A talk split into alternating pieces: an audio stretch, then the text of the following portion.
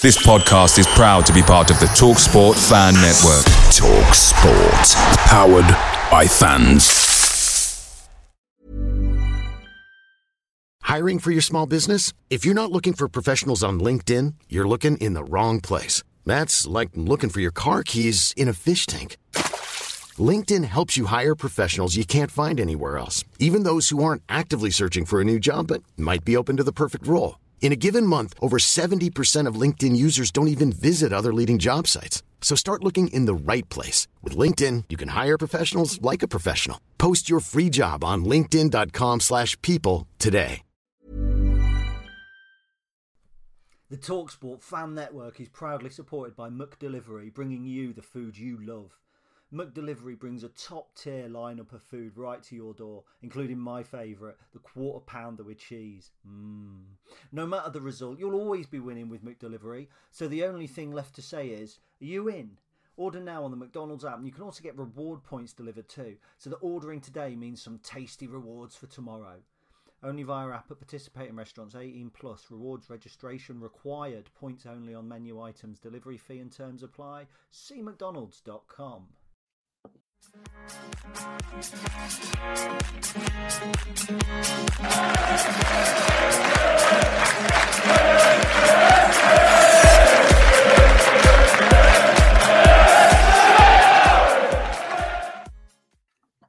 Hello and welcome to episode two fifty-four of the Stacey West Podcast. My name is Gary. I am your regular host, and I am joined this afternoon by Mister Pina Colada himself, Christopher Lamming. How are you Hello. Doing?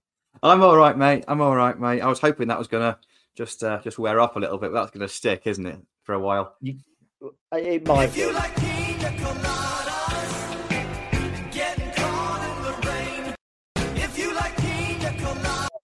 Oops, I pressed it again. Well, there we go. Oh, dear. What a shame. Well, I was going to wish you happy birthday, but I'm not going to now. Oh dear, it's not the only soundbite we've got for today though. That's something to look forward to. We've got another um we've got another thing, because although we've got an awful lot to talk about, let's go straight into it. The Stacey West Podcast now has a chant. Now, I haven't heard it on the terraces because probably wouldn't, but I did hear it on the bus on the way back. Now, I think it was It's partially aimed, I think, at, at Jake, who was on the podcast and uh, and has obviously gone on to do his um, Totally Football podcast. I think that's what it's called. Really good. Four guys on it, really knowledgeable. Uh, and it's aimed partially at Ben, who is obviously uh, a regular on our podcast and a, a founder member. Do you want to hear the chant? Yes, I do. Are we ready? So this was on Andy's bus on the way home after the Stevenage game yesterday. Oh, this is how it feels to be lonely. This is how it feels to be small. This is how it feels when Ben Moore thinks he knows more. He thinks he knows more! Now, are you a little bit jealous that it's Ben and not you or I on the chant? No. No. No. It was, the thing was, you know what they were trying to do as well? They were trying to bait me into singing it. And I think it's, I think it's, it, it's, when you get a chant made about you like that, I think that it comes from kind of a place of just being something, doesn't it? If your podcast's rub, absolutely rubbish and no one pays attention to it, you're not going to get the chant. And I hope Ben does take it in the spirit it's intended. I've messaged him and made sure. So if you think we're bullying him, Ben, we're bully, if you think I'm bullying Ben, we're not. Um, I mean, we do, but not with that. um, and they were trying to get me to sing it.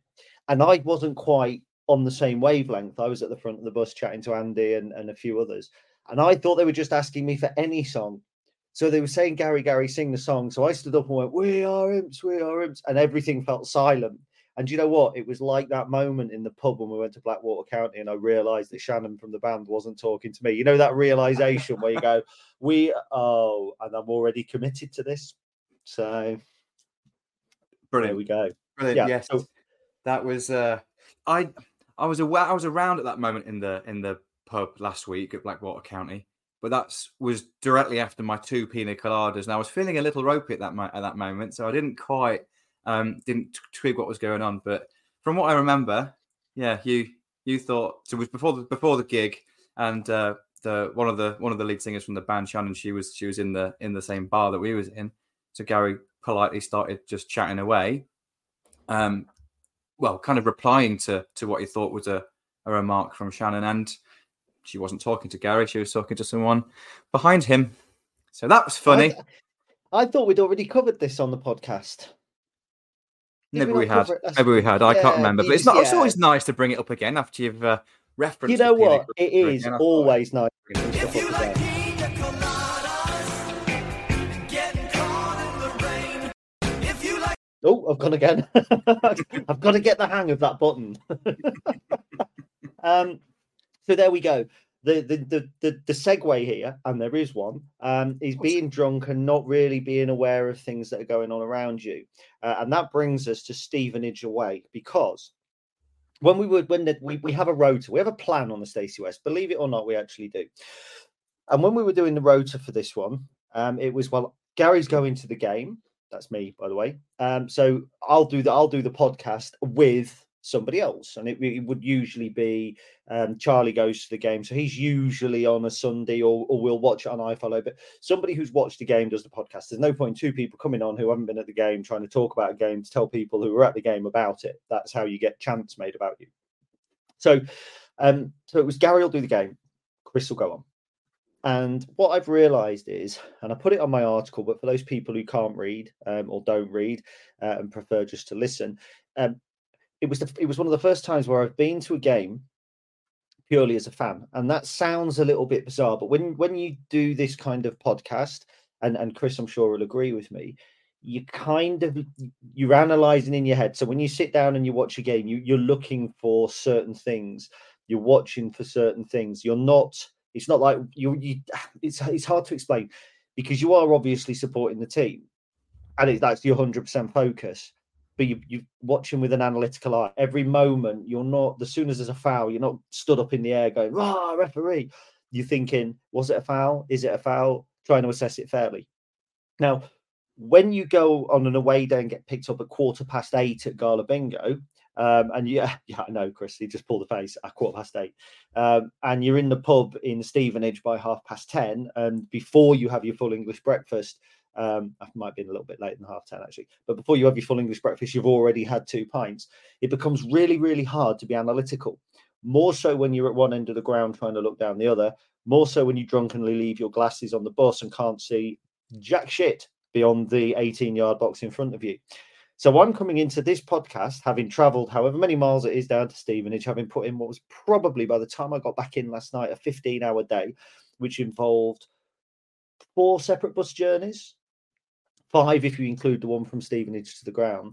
And I'm coming into it with far less knowledge than Chris, who sat at home in Rugby and watched it on iFollow. Fair to say, Chris? Well, if you, I think the biggest part of that is the fact you, you forgot your glasses. So, so, so yeah. yeah. I mean, it's definitely yeah, not the eight or nine pints. If, if you literally couldn't see, then you, yeah, I think that's the that's the fair point, isn't it?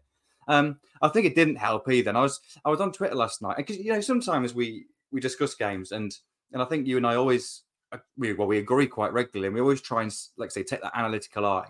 And in games that we've played, we've got a good result. We maybe look to try and find those things that maybe weren't quite so good. And in those games where we didn't get a positive result, to try and find the narrative, if you like, and to try and uh, see, well, you know, does that tell the whole story? Is there something else going on here? And, and is there a, you know, a bit of a light at the end of the tunnel, or a, you know, a silver lining on the clouds? And Um, sometimes you get a feeling, you, you know what it's going to be. You think, oh, that wasn't a particularly useful game. That wasn't a very entertaining game. We didn't create a lot. Extra. It's going to be difficult to find some positives in, in this. And we don't try and find positives for the sake of them, but if they're there, we want to make sure that we, we shine a light on them.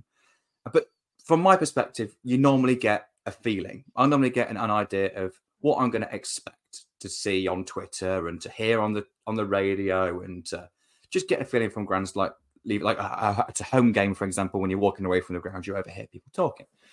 And I was probably for the first time since I've been on the podcast, which is what, a year and a half or so now, um, I was massively surprised by the um, contrast in opinion from people who clearly were at the game, who and compared to people who watched it on iFollow. And it, it just seemed like there was a two very different games that had been that had been seen in that regard.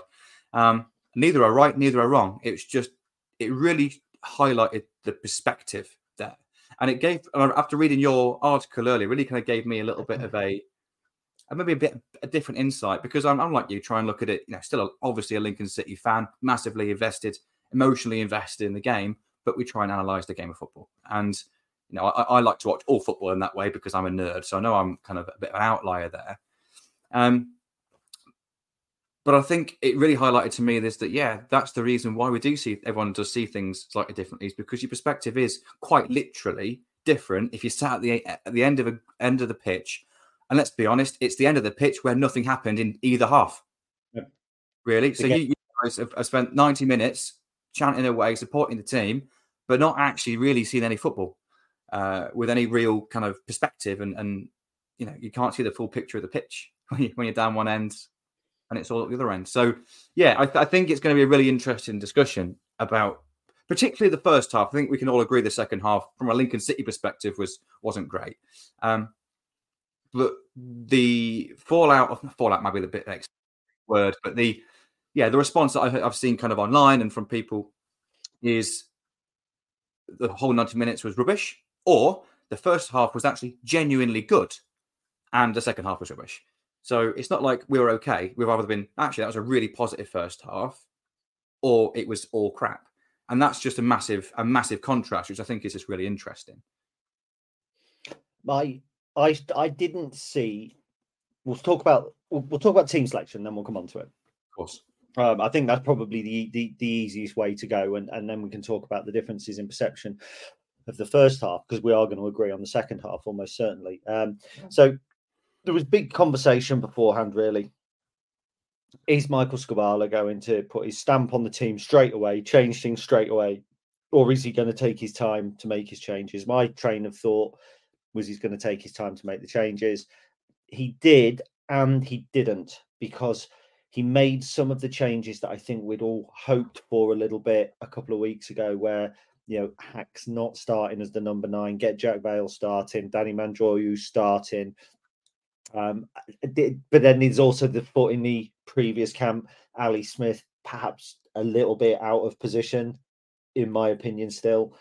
Um, still three at the back. I think the fact he changed to four at the back later on, and he said the players aren't used to it, kind of hints that there are changes. People who say things like, oh, it's got to change, it's got to change quick. It, it's going to change. It doesn't have to change quick. We're not in the bottom four kind of thing. Um, but the team selection was very, it still felt a little bit to me, kind of, when I say Kennedy era, you, you understand what I mean when I say that. Yeah, absolutely. Shape-wise, definitely. Um, certainly in terms of the back three compared to a back four. You know, we mentioned before, me and Ben mentioned last week, and I think you and Charlie mentioned as well, that Skubala traditionally does favour a back four, but you don't know how much that's been directed by the club that he's been at. So, so you know, he says that he wants to develop our style. One thing really stood out to me in one of the many interviews that he he, he was forced to do last Thursday, but he said it's about evolution, not revolution. It's about, you know, gradually changing things and improving us, not ripping everything up and then starting again. Um, so just reading the team sheet without, before the game kicked off, I was kind of in your camp thinking, okay, it's not a lot's changed here. And fair enough at the time. I was disappointed that Dylan Duffy wasn't getting a start, but then once the game started, I understood exactly why Dylan Duffy wasn't getting a start. Um, so Stevenage lined up in a four three one two, basically a four four two diamond, really. Um, it's a really narrow midfield. Um, and we played Ali Smith and Danny Mandroiu, and we've, we've we've mentioned this before at times, in their kind of half wingers, half tens. They're kind of in that, that hybrid role. They were both tens yesterday. They were they were both really narrow at times. They were both playing literally next to each other, uh, and what that did is it allowed um, Stevenage's midfield four had to defend even you know, really narrow, which gave Lass and Jack Burroughs just the, the the license to exploit the wings, and we did in the first half, time and time again, without creating a clear-cut opportunity that ended in a shot. Of course, that's going to be the, the stick that kind of gets bashed at the first half performance. But tactically, there was a change there. It was a, a much more narrow box midfield with Smith and Mandroiu, which allowed Lass and Burroughs to be to be much higher and wider. And yeah, it, it gave them, there was so many one v one and even one v zero opportunities for particularly Lass. Um, I think Lass was brilliant in the first half. I think our attack slowed down a little bit when they hit Jack Burroughs, to be honest. Um, but with Lass, I thought they were they were good. But yeah, in terms of team selection, there was not that many changes other than Duffy. But then once the game kicked off, it, it made sense to me. Um, what it did show is, again, just how many people are unavailable. find that quite interesting, um, sort of getting down the sides, et cetera. Because it didn't, it, it felt like there was space on the flanks, and it, it looked to me with the, from my limited view, uh, at least that they were they were kind of, it looked like we were trying to stretch, or we were trying to do kind of the big switch, the the Lewis Monsma kind of ball, yeah. trying to find that space. I understood that, I got that. Really funny how um, Pete, my uh, our friend Pete, was at the game, and, and he said that he thought Lass and Jack Burroughs were two of the worst players on the field, um, because he felt that they weren't exploiting or using the space that they were being afforded. Um, and again, it, finding it quite hard to comment on that. I mean, we only got nine crosses into the box, one that was accurate, which was half as many as Stevenage. So I think what my understanding of the first half, having come away from it, is that you could see Michael Skubala's paw prints on the Lincoln City carpet, let's say. Mm-hmm. But as yet, that's all it was, was the odd little thing here and there that you can. Yeah, see there were some twigs. There. And I think um, some of the discussion that I was in, engaged in last night was, you know, and I didn't want to such a polite way to way. point it. Well, it was, um, you know, I, I was, I suppose, defending the first half performance and saying that I thought it was good. I genuinely did think it was good. And, you know, it wasn't amazing, but it wasn't crap. And I think that's the point, is that so many people, people were coming away from the game thinking the whole thing was rubbish. And it it just was, in my opinion, but also statistically in the first half, it, it wasn't. So I'm just going to just read out some numbers. And numbers aren't everything. I, I know I'm a stats guy, and people will often say, oh, stats don't tell the whole story. They don't. You're absolutely right. They don't tell you certain things. They certainly don't tell you things like work rate. They don't tell you things like like how many sp- higher intensity sprints are made, for example. We, we don't have access to that. We don't, we can't gauge things like desire and fitness, but we can desire performance on the ball and off it. And we played more passes in uh, in the first half than we have in any forty-five period, any forty-five minute period in the league. Um, we so we played two hundred fifty-four passes in the first half, one hundred nine which were in Stevenage's half. So it's not even like we had possession of the ball just in our back three. They were forward-thinking passes a lot of the time. Um, I just felt we passed the ball really well. I felt we made, or a lot of players made fast decisions, which is what it's all about, playing at that intensity. Last particularly, he received, I think it was two or three big crossfield passes. It was a little, just a, one was a little back heel around a corner, first time back heel around a corner, which I think Vale, possibly maybe Smith, almost got on the end of. One or two, it was just first-time passes or really good touch. It was just, Lass was was on it in the first half, decision-making wise. It was the speed of the decision as well as the execution of it, and it was good. I agree, didn't necessarily get down the side as much, get many balls in the box, but his speed of decision-making was really, really good. Um, what else did we have? So we limited we limited Stevenage to um, zero X G off set pieces in the first half, and that's particularly important when we compare it to the second half. We had sixty-four percent possession. We had ten touches in Stevenage's box. They only had five in ours. So despite it not resulting in direct shots on goal, which of course is the most important part of the game, it's not even like the first two thirds. It's almost like the the first kind of nine tenths of the pitch in the first half were, were great. And um, particularly I felt Ethan Arahan stood out. I thought he was back to his his normal self, and he was dominant. And then I looked into some more in-depth statistics for his full ninety, and it shows that that was absolutely the case. So I'm just going to read a couple out before I get your perception of these. Um, Sorry for my dog snoring, by the way. It's, it's not I a reaction to you, because no, he can't he can't hear you because I've got a headphone in, so he's not snoring at you. And it's not a sound effect I've put in either, so my apologies. Okay. So this is just Ethan Arahan on his own. Um, So we had the joint most accurate forward passes on the pitch. So this includes both Lincoln and Stevenage players over the full ninety minutes. He had the joint most forward passes. The other one was actually um, Danny Mandroiu. He had the most successful passes out of any player on the pitch with forty-nine. Um, that was seventeen more than any other player on the pitch. And he also won the ball back more times than any other player on the pitch. Ethan Arahan was back to his best. Um, and I thought that particularly showed in the first half. Um, so, yeah, I, I was kind of came in at half time thinking that was a really good first half. Yeah, OK, there's a couple of opportunities we could have we could have pulled the trigger. We didn't quite get on the end of a ball across the box. Zero X G for a ball that goes across a six-yard box and no one gets on the end of, of course. Um, But it was kind of one of those things, okay, that was a good first half. If we can kick on in the second half, improve on that, we'll win. Like we'll we'll, we'll get a goal and then it's game over. Um, obviously, that's not how the second half transpired because the opposition has a part to play in that as well.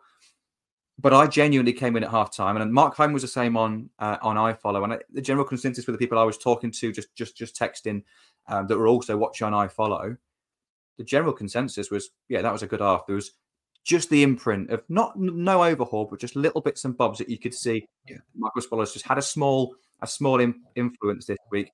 Make just more passes, passing forward, passing, making quick decisions with intensity uh, a lot of the time. So uh, yeah. I was really pleased at half time. Well, I think what's interesting is you, you listening to the interview afterwards of T J Omer, he was sort of talking positively about the little things that they've been doing and the way that the manager's just beginning to empower them. I think there are one or two players who may be winners under Skubala at the moment. Um, Ioma, Jayden Brown actually getting on the field as well, which he'll be particularly delighted about. The perception at the ground, and you know, this perception isn't necessarily right. And looking at the stats, and I'm sure I would have had a very similar idea to you had I been watching on iFollow. But the perception of the the, the ground was it was like two boxers who came out into the middle of the ring and went, yeah, all right, just stood looking at each other for forty-five minutes. That's how it felt when we were there. Mm. Because without watching it tactically, if you go out for the full day, on your away day, you have your breakfast, you have your beers, not necessarily in that order. You know, you're pub to pub, you're riling each other up, you're singing your songs, you go into the ground. You want to see chances, and that's not in an expectant way, and that's not in a um, what's the word I always use, uh, entitled way. It's just, uh, you know, I, I get that now, and and next week if I'm on the podcast, I'll be talking differently because I will be back to watching the game in a different manner. But it just really, and I've, I've done it before, but the, the, the away games where I've gone away before, I haven't really been to an away game in recent memory where I think we've been, we've either been absolutely terrible, and that's the general consensus. It's been, it, I've not been to one where I think the game was very, very different to how it how it was. And also, obviously, not with my glasses on, which mm. is silly.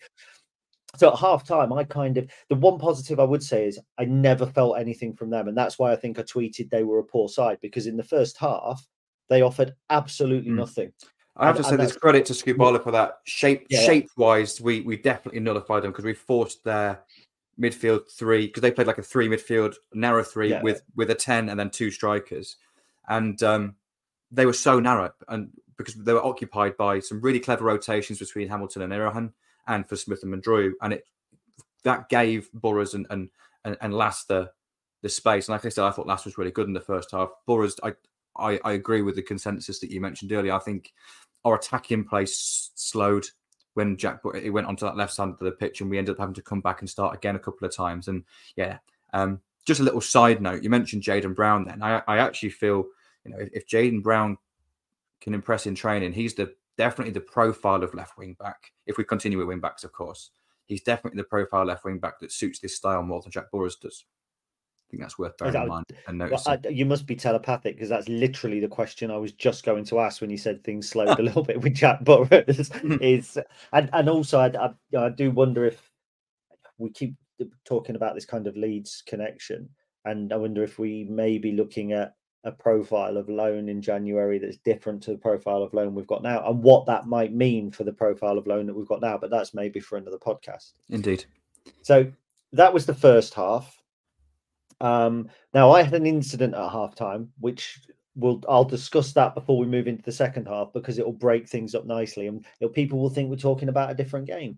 Um, so we had an incident with Stevenage stewards. Now, Stevenage stewards notoriously are bad. I seem to remember Grimsby fans having a real problem with being, females being searched by male stewards a few years ago. Um, so we had an incident where you can't smoke at the Stevenage ground. They won't let you out. There isn't a smoking area. You can't vape, anything like that at all. So, of course, at halftime, lots of supporters wanting to do that. One guy was let out for a cigarette, and then the stewards closed the gate on him and wouldn't let him back in. Um, and it was just all a little bit, I don't know, a little bit unpleasant. I just thought a little bit of common sense might have been worthy. I mean, he hadn't been ejected. He hadn't been thrown out. He was basically saying, I've been let out this gate. I thought I could get back in. The stewards were saying, we told him he couldn't get back in. And it was one of those situations where common sense might have diffused an unpleasant situation. A quite a big crowd gathered. People were then defiantly smoking and vaping in front of the stewards as if to kind of say, well, look, I'm doing it here. Why is he got, he's chucked out? Um, yeah, and it's just reflective of most away days I've been on, bar going all the way back to Barnet in twenty eighteen. There's not been that, you know, if it's been poor stewarding, that's often related to poor behaviour. Whether that's, you know, people sitting in the wrong seats and then falling out with stewards. Nine times out of ten, the stewarding, I think, at this level has been very good. But the coats kept, kept, kept getting darker. So you had the yellow coats, first of all, who were going, we'd let him in, but we'll get told off. And then kind of a, a black coat with grey flashing came down and knew he was important because he had an earpiece. Uh, and he then bottled it. And next thing you know, a guy's coming down, knuckles on the floor, all black coat, shaved head, boop, boop, boop, triple ripple down the back of his neck kind of thing. And he wasn't having any of it. And he was just rude and aggressive. I just... When I say shame on Stevenage, I'm not sure that's really the case, because who knows, maybe the guy that went out was told that he couldn't get back in and he was chancing it. But what would it have hurt just to open the door, come back in and said, don't do it again? Well, it would have stopped all of that. Yeah, it would. It, wouldn't it? It would have stopped a beer-fueled Gary who could actually see what was going on because it was three feet in front of my nose um, trying to get involved. I had no real reason, but the guy was on our bus and I just thought, do you know what I mean? You you go there on a bus with somebody, you kind of stick up for him. And if he'd gone been thrown out for anything else, you, you wouldn't bother about it. Whilst that was going on, we heard a little cheer. Everyone thought that Stevenage had scored. They thought they'd had a penalty shout. So it's like, oh, shit, we better get back round and watch the game. Probably might have been better staying there for forty-five minutes and arguing his cause. Hmm, yeah. Uh, second half wasn't brilliant. Uh, from a Lincoln City perspective, I'm not going to defend that. You know, it, it really wasn't. But I think something's worth bringing up here in regard to how we look at games, because we both, all of all of us that are listening, we watch Link, we watch Lincoln City games through the eyes of Lincoln City supporters, don't we?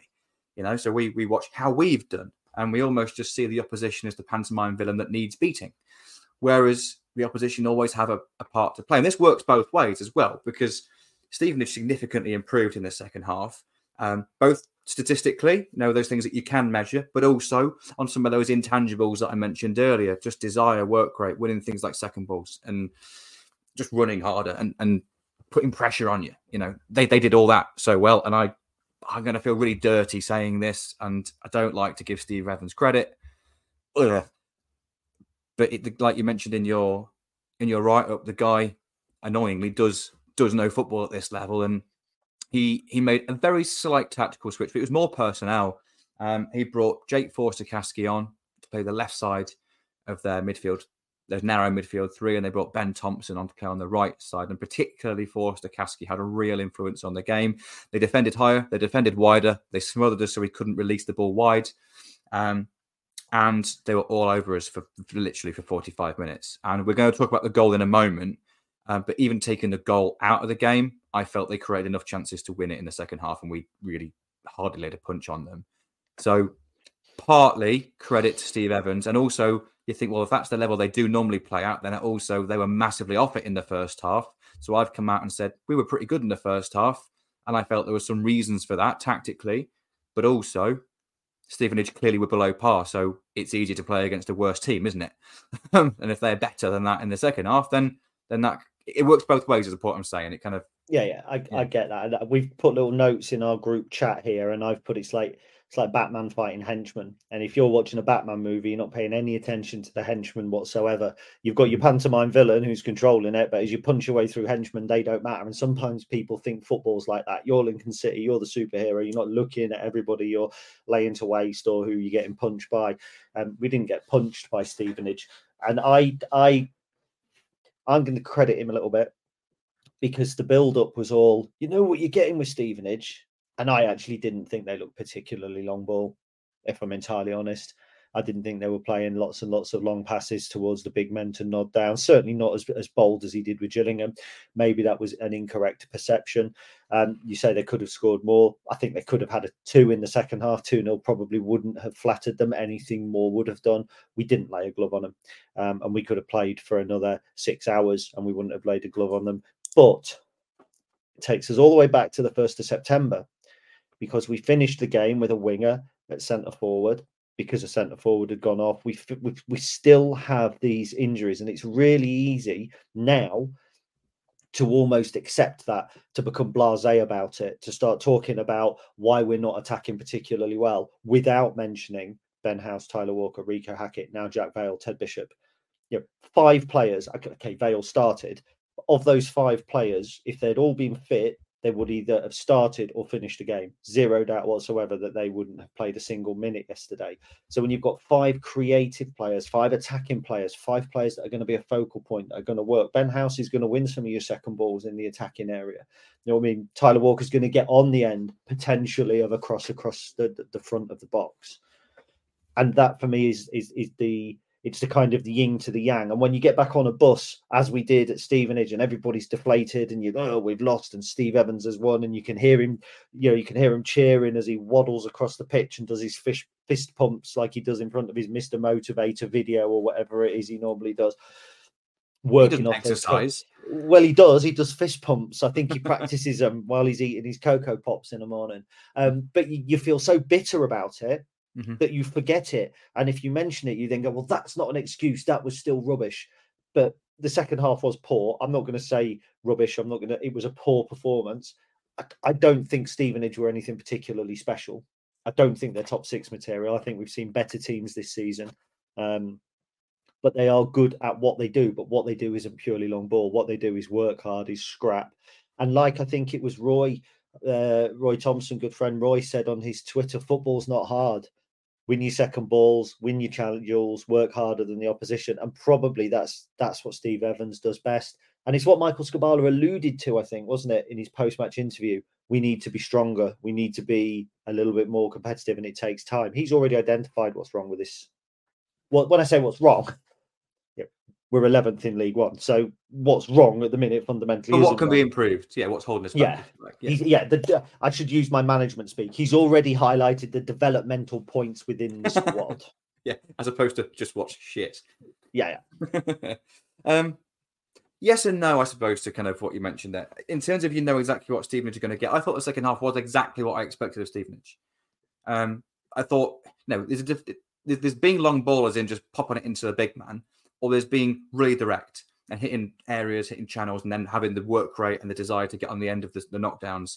It's knocking the ball forward quickly with quite often low percentage passes. You know, that that's what they do regularly, and they do it well. Ben and I previewed it, and it's like, you know, we know what we're going to get, but they're good at both ends. They they restrict the opposition from scoring, and they create a lot of chances themselves by being good at what they do. I do feel in the modern game there is definitely a ceiling t- to how far that can take you.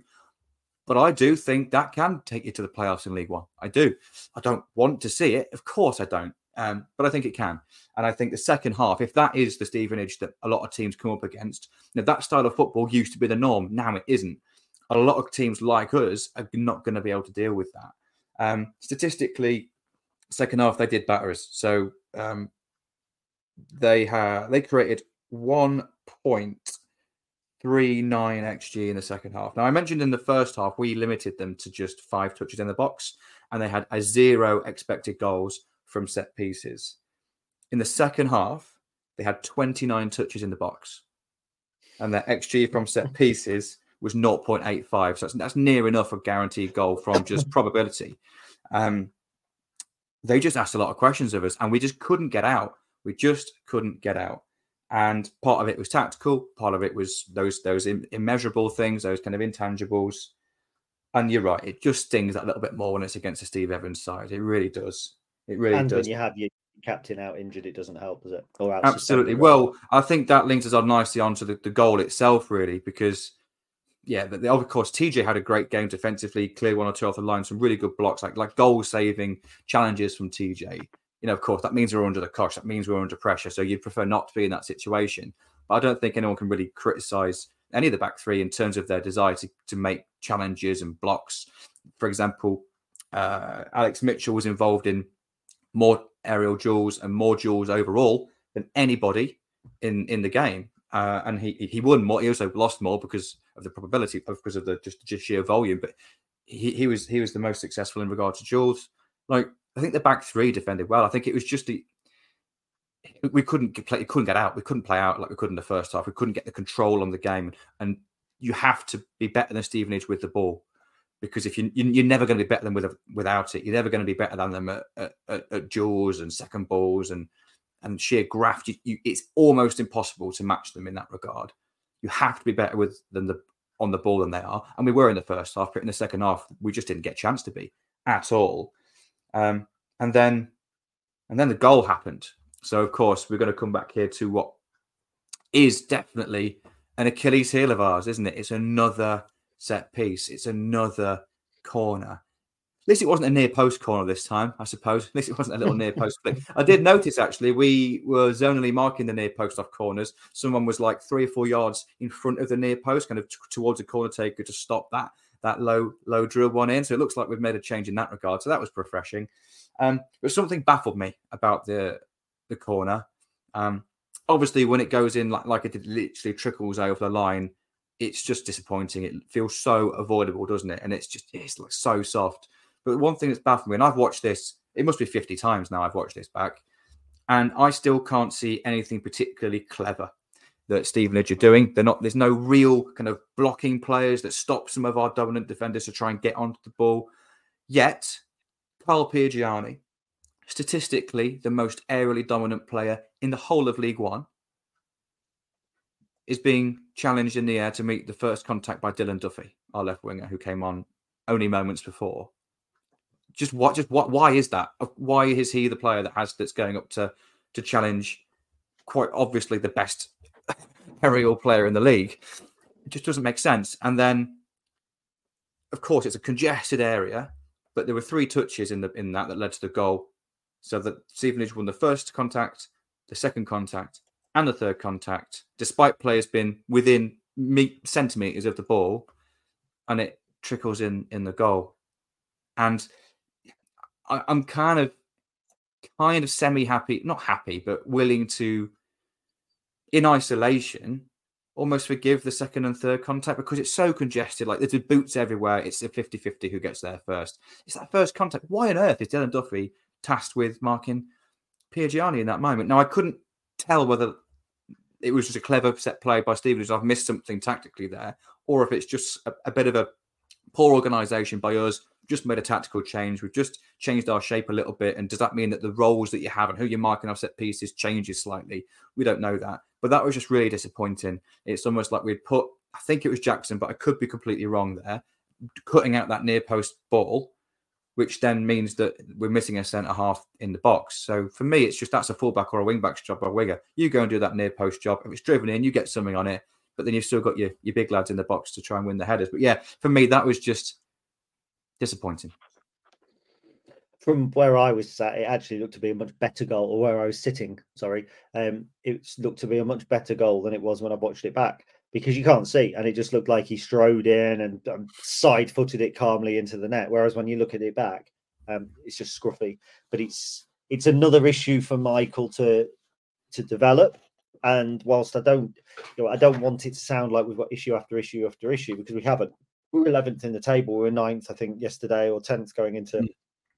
yesterday's game. So I, I don't think fundamentally we we have significant issues, but I do think that we have things that he needs to address. And defending corners has absolutely got to be one of them, because however much better Stevenage were than us in that second half, aside from one poorly defended corner, we've actually done enough to take something from the game without ever doing enough to take something from the game. If you know what I mean. I know, we yeah, didn't, absolutely. We never looked like scoring. I can't remember a single moment where there was a chance at our end of the field.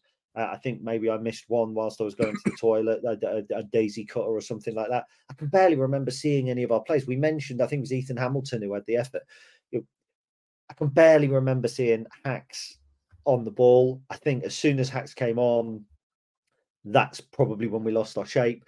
No disrespect to Hakeem, he's not a centre forward, uh, pure and simple. He's not. And and Jovan went on on the right. He ain't you know, that I can't understand. Why does Jovan go on and albeit for ten minutes from eighty-five to ninety? I thought Why Jovan came up up front in a two and then was defending on the right. He was tracking their left back hand, but okay. In possession he was central. But again, I think it was that was just throwing trying to throw enough Late. shit at the wall, hoping some of it sticks. Really. Yeah. It's an odd saying that, isn't it? Why would you hope that, that, that shit sticks at the wall? Because you just have to clean it off. Um, but yeah, I, it's I, when you're building a mud hut all those years ago. Is that when it comes from? I don't know. Yeah, that's but you'd use mud, wouldn't you? Not feces. I don't think they used feces to build houses. I don't think it's human feces. Anyway, oh, we digress. Um, yes, we do digress. I'll tell you what, shall we uh, shall we quickly go to an advert? Because otherwise the advert's going to be really late. Uh, and then Let's... we can come back and, and, and finish off because um, I don't know what else we've got to really talk about, to be honest, um, apart, uh, from the game, but we will. So we'll go to an advert and we will be back very shortly. Hiring for your small business? If you're not looking for professionals on LinkedIn, you're looking in the wrong place. That's like looking for your car keys in a fish tank. LinkedIn helps you hire professionals you can't find anywhere else, even those who aren't actively searching for a new job but might be open to the perfect role. In a given month, over seventy percent of LinkedIn users don't even visit other leading job sites. So start looking in the right place. With LinkedIn, you can hire professionals like a professional. Post your free job on linkedin dot com slash people today. The TalkSport Fan Network is proudly supported by McDelivery, bringing you the food you love. McDelivery brings a top-tier lineup of food right to your door, including my favourite, the quarter pounder with cheese. Mmm. No matter the result, you'll always be winning with McDelivery, so the only thing left to say is, are you in? Order now on the McDonald's app, and you can also get reward points delivered too, so that ordering today means some tasty rewards for tomorrow. Only via app at participating restaurants, eighteen plus, rewards registration required, points only on menu items, delivery fee and terms apply. See mcdonalds dot com. So we'll pick the game back up, if that's all right. Just to normally we have the break, but we've talked for thirty-eight minutes and probably provided more interest than the the uh, the side did in forty-five yesterday afternoon. Um, but some final comments from you on the game, Mister Pina Colada. At least I'm not called Pathway anymore. Um, uh, first half, I did genuinely feel there's enough there that, that can see the, the beginnings of what a Michael Skubala side is going to look like. I really did. Second half highlights just things that need to improve and the things that we, we need to work on. But I don't think there's many surprises in, in that. And also, I think it's worth just pointing out that we're not going to play many teams like Stevenage. Uh, we didn't deal with with the challenge they posed us in the second half, and, and that's disappointing. But we don't get faced that challenge very often this season. We, we face different challenges, but you know, from now and certainly until the rest of the this year, we're going to be playing against teams that that tend to play in a slightly more conventional, or slightly more modernly conventional way. Um, so hopefully that will suit Michael Skubala, that will suit us, and then we can we can kind of kick on from there. Really, I think from me. Um... If I had to say, if I had to pick on anything, I certainly have a very different view of the game today as I do yesterday. Um, and I think one of the reasons that I purposefully have kind of played this devil's advocate role um, on the podcast this afternoon, believe it or not, it isn't down to a complete and utter lack of preparation. It's down to the fact that it's really remarkably notable to me Um, how perception now can be very different, and it's probably been a little bit of an eye-opener, I think. And so I deliberately wanted to put that other side across. I understand where some of that anger comes from. I understand where anger tweeting comes from when you've dedicated the whole day. I mean, I left my house yesterday morning at twenty past six in order to go to the game. I know, twenty past six to drive to Rugby, to be in Rugby in time to get the ten past seven bus or whatever it was and make sure I could put my car and pick that up. So it, it's a long day, and when there's a game like that, which isn't one for purists. And I always sit here on the podcast and say football is all about, it's a game. It's not a, it's not a form of entertainment. Right? If you think that football is like paying to go to the cinema, it isn't, because you don't pay and go and watch a crap film time and time again. But actually, of forty-six games in a season, you can almost guarantee that a bare minimum of twenty-five percent of those are going to be under your expectation, a bare minimum. You're going to hate all of the games you lose, no matter how well you play. At least half of the games you draw, you're not going to be happy. And sometimes you win a game and come away and say you haven't played particularly well. You probably get five, six, seven games a season where you go, we were excellent, we were outstanding, we were this, we were that. And so it, it, it was interesting for me just to see that, or not see, uh, unfortunately, as it was, the other side of things. Um, so just quickly, I was on Andy's bus. And I will do the, the write-up, but I, honestly, I think I couldn't do bus trips like that every single week because um, I'd get cirrhosis of the liver. Uh, but it was just, yeah, it, it was just really good. I just wanted to kind of make a, a point of it that it was, yesterday wasn't about the football. Yesterday was more about the going out, off and, and, and celebrating. And for those people who have very kindly asked about my dad, who um, I know many, many now know, Um, that he's obviously uh, suffering from lung cancer. Um, but for those who don't know, he had his test results on Friday um, and it hasn't spread and it is operable. So it's really, you know, great news. People coming up to him who he didn't know on the bus. And that's what that's why Dad thrives. He's gone very, very public kind of with, with what he's got. Some people are very private, but the way Dad deals with these things is by people kind of going, oh, come on, you know, sorry to hear this, sorry to hear that, all that sort of stuff. Danny Cowley messaged him. I said that, absolutely brilliant. Um, And yeah, on the bus, he got such a, you know, kind of a really warm reception and everybody shaking his hand and, you know, great, you're in a good position. It's a good fight, blah, blah, blah. So it was a really, really good day. But bizarrely, when we went from Stevenage, from the pub, Old Town to the ground, there was people stood in the aisles. I don't know if you've seen this, Chris. Um, no, no, not at all. There was a load of Germans on the bus. Oh, and really? I don't quite, I don't understand it, but there were V F L Bochum fans. Mm-hmm. Who were over? I think I think they'd come over to England to watch a game of football, and obviously because ours was about the biggest game in the South, because there would be no Premier League, no Championship, course, so it yeah. would be one of the biggest games of football. Bizarrely, five thousand four hundred fans um, at, at Stevenage. Felt like a lot more, to be fair to them, but they did only start singing after they scored. Um, but yeah, they were. We gave them all a lift as well. So That's absolutely great. Crazy. Yeah. Absolutely. So it was good. It was a. You know what? Uh, on that. Because football, certainly in a way day, you know, for me, football is football. I, I take a, uh, a bit of an obsessive interest in football, kind of analysing it. But from a fan's perspective, for me, it's about being kind of just part of something bigger than yourself, isn't it? It's about feeling feeling part of something and being in that collective. And um, so I completely get that. I know I've, I've only been on this once. Once that was away at Sheffield for Wednesday last season, but that was a brilliant day again. And I think that, I think those days are great. I'm with you. I couldn't do it every week, but I think it's fantastic.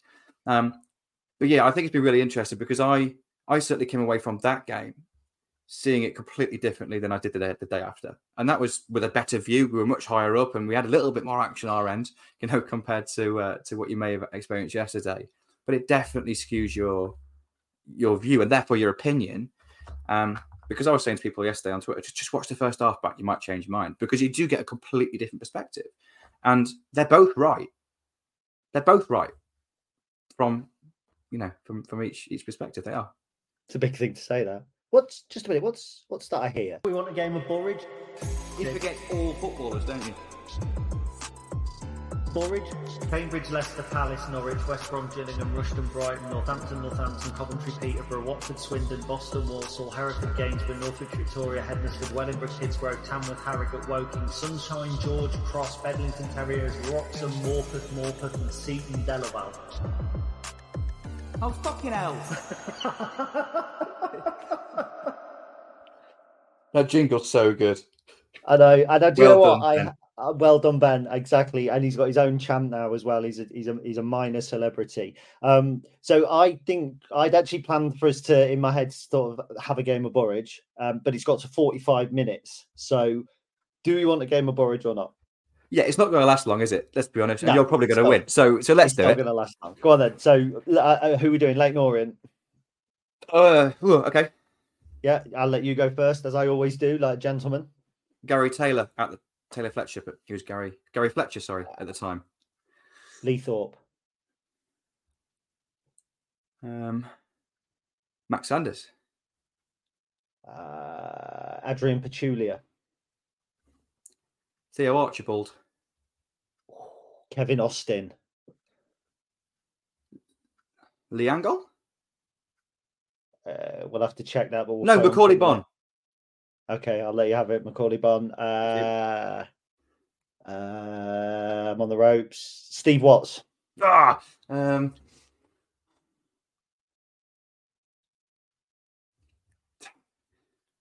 no, I thought I was going to win. Ah, Burridge. Oh, but did John Burridge play for Leyton Orient? I mean, we surely must have a team soon hey. that John that John Burridge has played for, because at the minute he's played for nearly every team other than the ones that we've mentioned. And I'm just looking down now, and it doesn't look like he played for Orient. No, he did not. Mm. Did either of us say Max Sanders? I did. Did you say Max Sanders? Yeah. Uh, okay. I was running out. I got one other player. One other player, and that was um, Kieran Toner. Oh, yeah. I was thinking that era, and I couldn't yeah. think of who it was. You said Steve Watts, and I, and I thought it wasn't actually obvious to me. I thought, oh, that must have been the person I was thinking of. Yeah. But it wasn't. It was Kieran bloody Toner. Kieran mm. Toner. I think, did we sign Steve Watts on loan from Orient? Yeah, the reason I know three games or something, didn't he? Well, the reason I know Steve Watts really well, not personally, obviously, um, because he was a poker player. And one of our clients at work was uh, a well-known poker company who I'm not going to promote on the podcast. Uh, and I used to have to get football sites and write articles around poker for football sites. Uh, and so you'd always have the, the players that played poker. And Steve Watts actually went on to be a professional poker player. And he also managed a winner of, I think, the X Factor. Oh, interesting character, Steve Watts. Only very interesting. His- only got his break in professional football by winning a competition in the Sun to find me a striker. And that's how he got a, a, a professional contract. Wow. That's great. There you what go. A shout. You see? Yes, well, congratulations again. Thank you. Should we talk about Leyton Orient? Let's. Yeah, let's.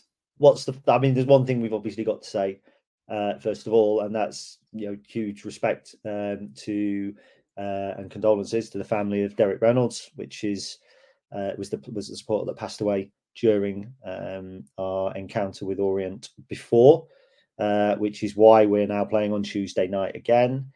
It's, uh, it seems a little odd to be replaying the game entirely when they were already one nil up, but we were one nil up with what, four minutes remaining or something. Yeah, well.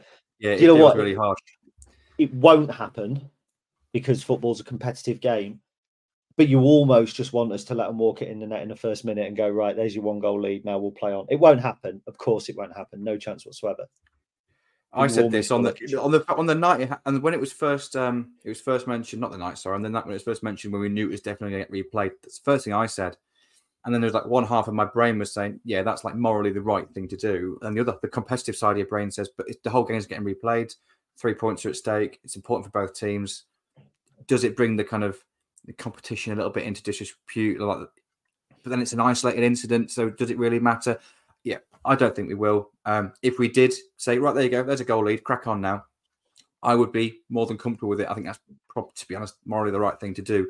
Um, but let's discuss the game as if we haven't played Leyton Orient previously, and we're going to just kind of preview it in the same way that we would any any other game. And Leyton Orient are winless in their last five games, but we've only won one in our last five. Um, pretty much every other metric I've looked into is almost identical to ours. So there's there's not really much that's really jumping out here in regards to saying, right, they are this compared to us. There's actually a load of similarities between the two teams in the last five matches.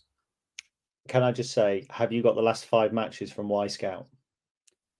Yes, league matches. Wyscout don't have the F A Cup.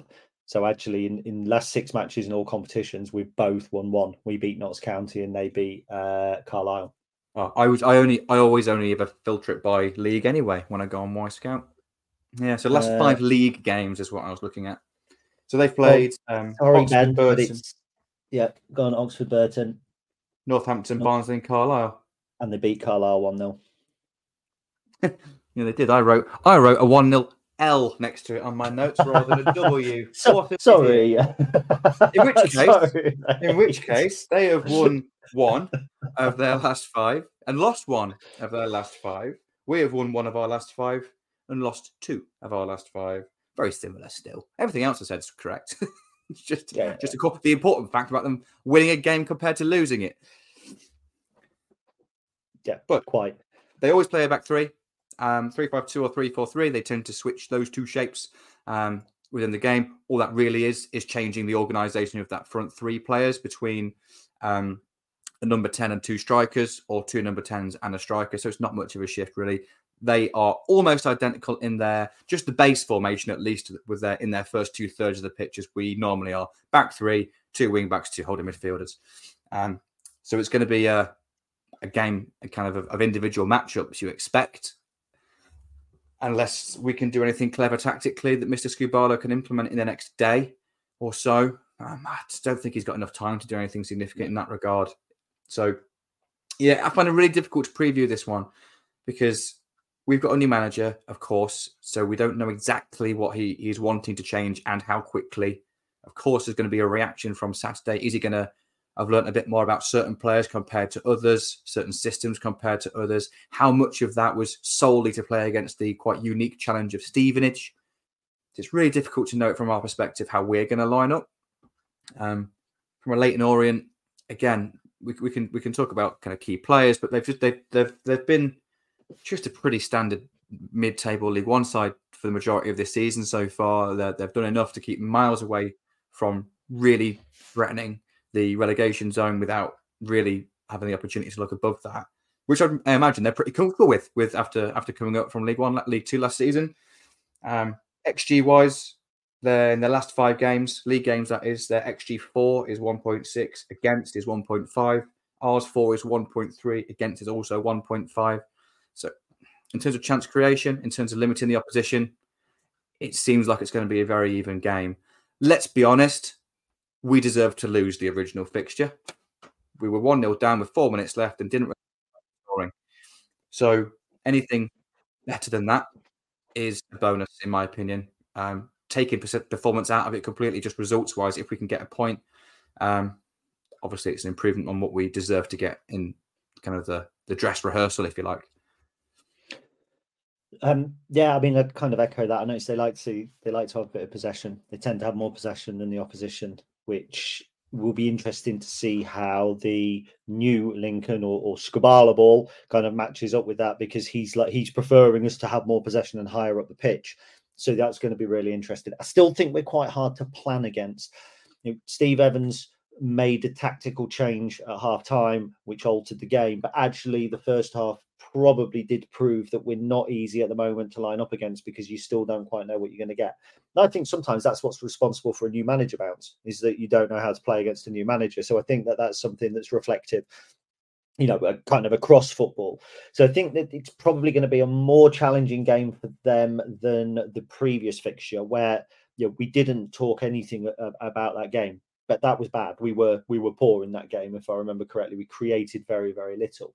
They've got some players I really like, really like Joe Piggott. I go on and on about how much I like Joe Piggott from, from years and years before. I think he could play the kind of the big central number nine position. He can he plays sometimes on, on one of the flanks with Raul Satorio, I think, on the other, who was a, a young lad who was linked with with bigger moves. I've got Dan Happ at the back, who I again I like. They've got a couple of nice midfielders that come off the bench at the moment. Obviously, Max Sanders, we know, is decent on the ball. Um, I think Ethan Galbraith is there as well, who's a is he former Man United youngster who played yeah, against us.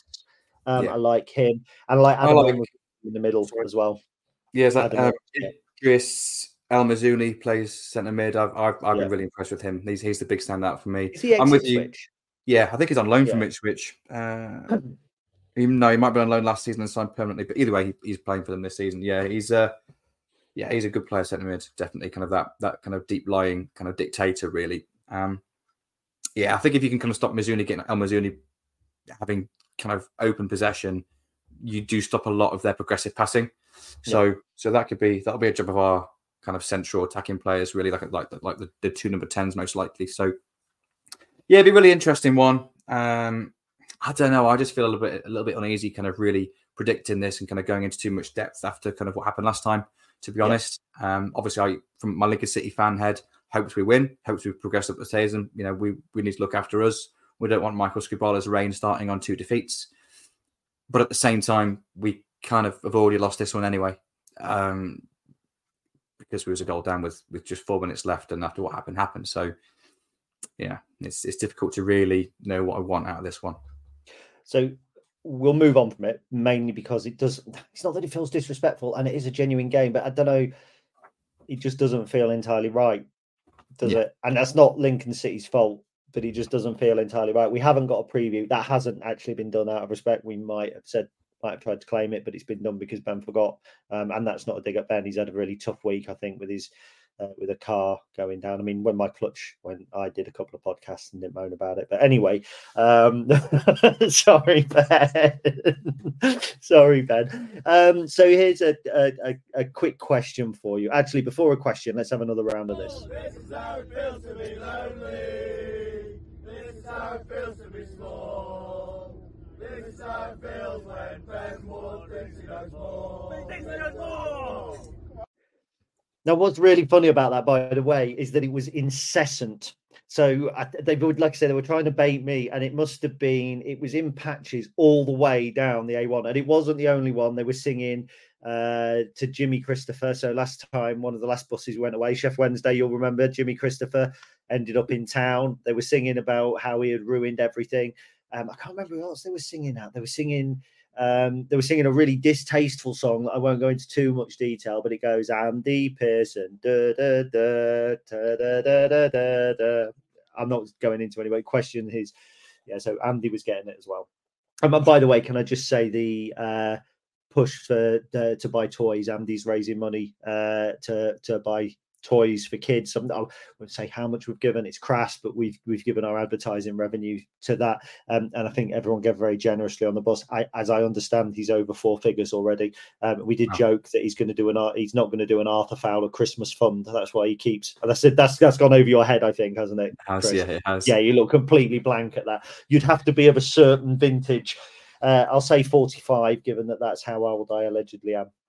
Um, so you'd have to be of a certain vintage to understand that. But no, he's he's already bought some toys. It's a really, really great initiative. Well done, Andy. And well done, the Lincoln uh, Fans Player Scheme, who are also raising money for the food bank. So Lincoln City supporters, groups, fans, everything from across the board, raising money for phenomenal causes this Christmas, which is really good. I want to ask a serious question, though, Chris, and I want to know what your opinion is. So Michael Skubala, Um, in his interviews, and I haven't watched the interviews he did on Thursday. I've not had time. It's been a whirlwind. Friday, I was out at Lawson's with with Fee. I got drunk, as you know. I saw you in the Ivy Club at four o'clock on Friday afternoon. I was five pints in then. I was drunk yesterday, so I haven't had time to watch it. I'm not an alcoholic. It's just a big weekend for me. I will watch it. But Michael Skubala said that he had a habit of one. If he was beaten when he was playing futsal or, or anything like that, he would go to the opposition coach and say, "How did you beat me?" Correct. Correct. What sort of response do you think he'd get if he went into Steve Evans and said that? I can't imagine Steve Evans being particularly hospitable in that scenario. What would he say? I imagine he'd just tell him to F off, wouldn't he? Now, do you know what I think? I think Steve Evans is hospitable. I think if Michael Skubala knocked on his door and said, "How did you beat me?" that would play into Steve's ego. Yeah, maybe. That would play yeah, into that I'm the master tactician. And, and let's face it, Michael knows exactly how Steve beat him because he explained it in the post-match interview. And probably, I don't know how big the offices are at Stevenage, but I would imagine if Michael is even mildly claustrophobic, I wouldn't want to get stuck in a room with um, with Steve Evans. Because, you know, the the the, the bar on Star Wars where Leia was all tied up to Steve Evans on the thing. That looked quite close as well. I would imagine. Do you think it's a bit like that? The manager's office uh, at Stevenage, you open the door and the music are playing and all the characters are walking around and he's got Princess Leia tied up on a on a thing. But in fact, to be honest, because Alex McDonald, actually, he went off in the first half. But Alex McDonald, he's a funny shape. He looks like he could be an alien from Star Wars as well, doesn't he? Permanently angry face and everything as well. Oh, he is always angry, Alex McDonald, isn't he? He's permanently and angry. If you think about it, Skubala's a bit like Skywalker, isn't it? So he could be, Michael Skubala could be a Jedi. Maybe so. And on, and on that note... Well, no, because think about it as well. It? All, all, all movie, all movie franchises and stories start kind of at the worst scenario, don't they? And then the hero fights through, and you go to the end. So True. This is probably it's like the Eminem film, you know, um, where Eminem, what's it called? Um, Eight Mile. Eight Mile. Where at the yeah. beginning he goes to the rap battle and he loses the rap battle, and he has, you know, he, he freezes, and then at the end he goes back to the rap battle and wins it. Stevenage away next year. Michael Skubala, hooded, lightsaber, is going to walk in. He's going to free Princess Leia, he's going to cut down Steve Evans, and we're going to win six nil, and we're all going to be on the terraces, and there's only one thing we're going to be singing. This is how it feels to be lonely. This is how it feels to be small. This is how it feels when Ben Moore thinks he knows more. He thinks he knows more. Up the imps. Up the imps.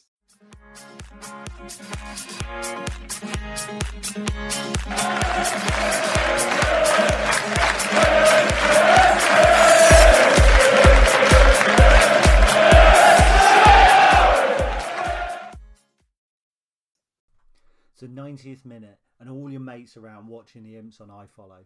You've got your McNugget share boxes on the go. Your mate's already got booked for double dipping, but then you steal the last nugget, snatching all three points. Perfect. Order McDelivery now on the McDonald's app. You in. At participating restaurants, eighteen plus, serving times, delivery fee and terms apply. See mcdonalds dot com. Mom deserves the best, and there's no better place to shop for Mother's Day than Whole Foods Market. They're your destination for unbeatable savings, from premium gifts to show-stopping flowers and irresistible desserts. Start by saving thirty-three percent with Prime on all body care and candles. Then get a fifteen-stem bunch of tulips for just nine ninety-nine each with Prime. Round out Mom's menu with festive rosé, irresistible berry chantilly cake, and more special treats. Come celebrate Mother's Day at Whole Foods Market. This podcast is proud to be part of the TalkSport Fan Network. TalkSport. Powered by fans.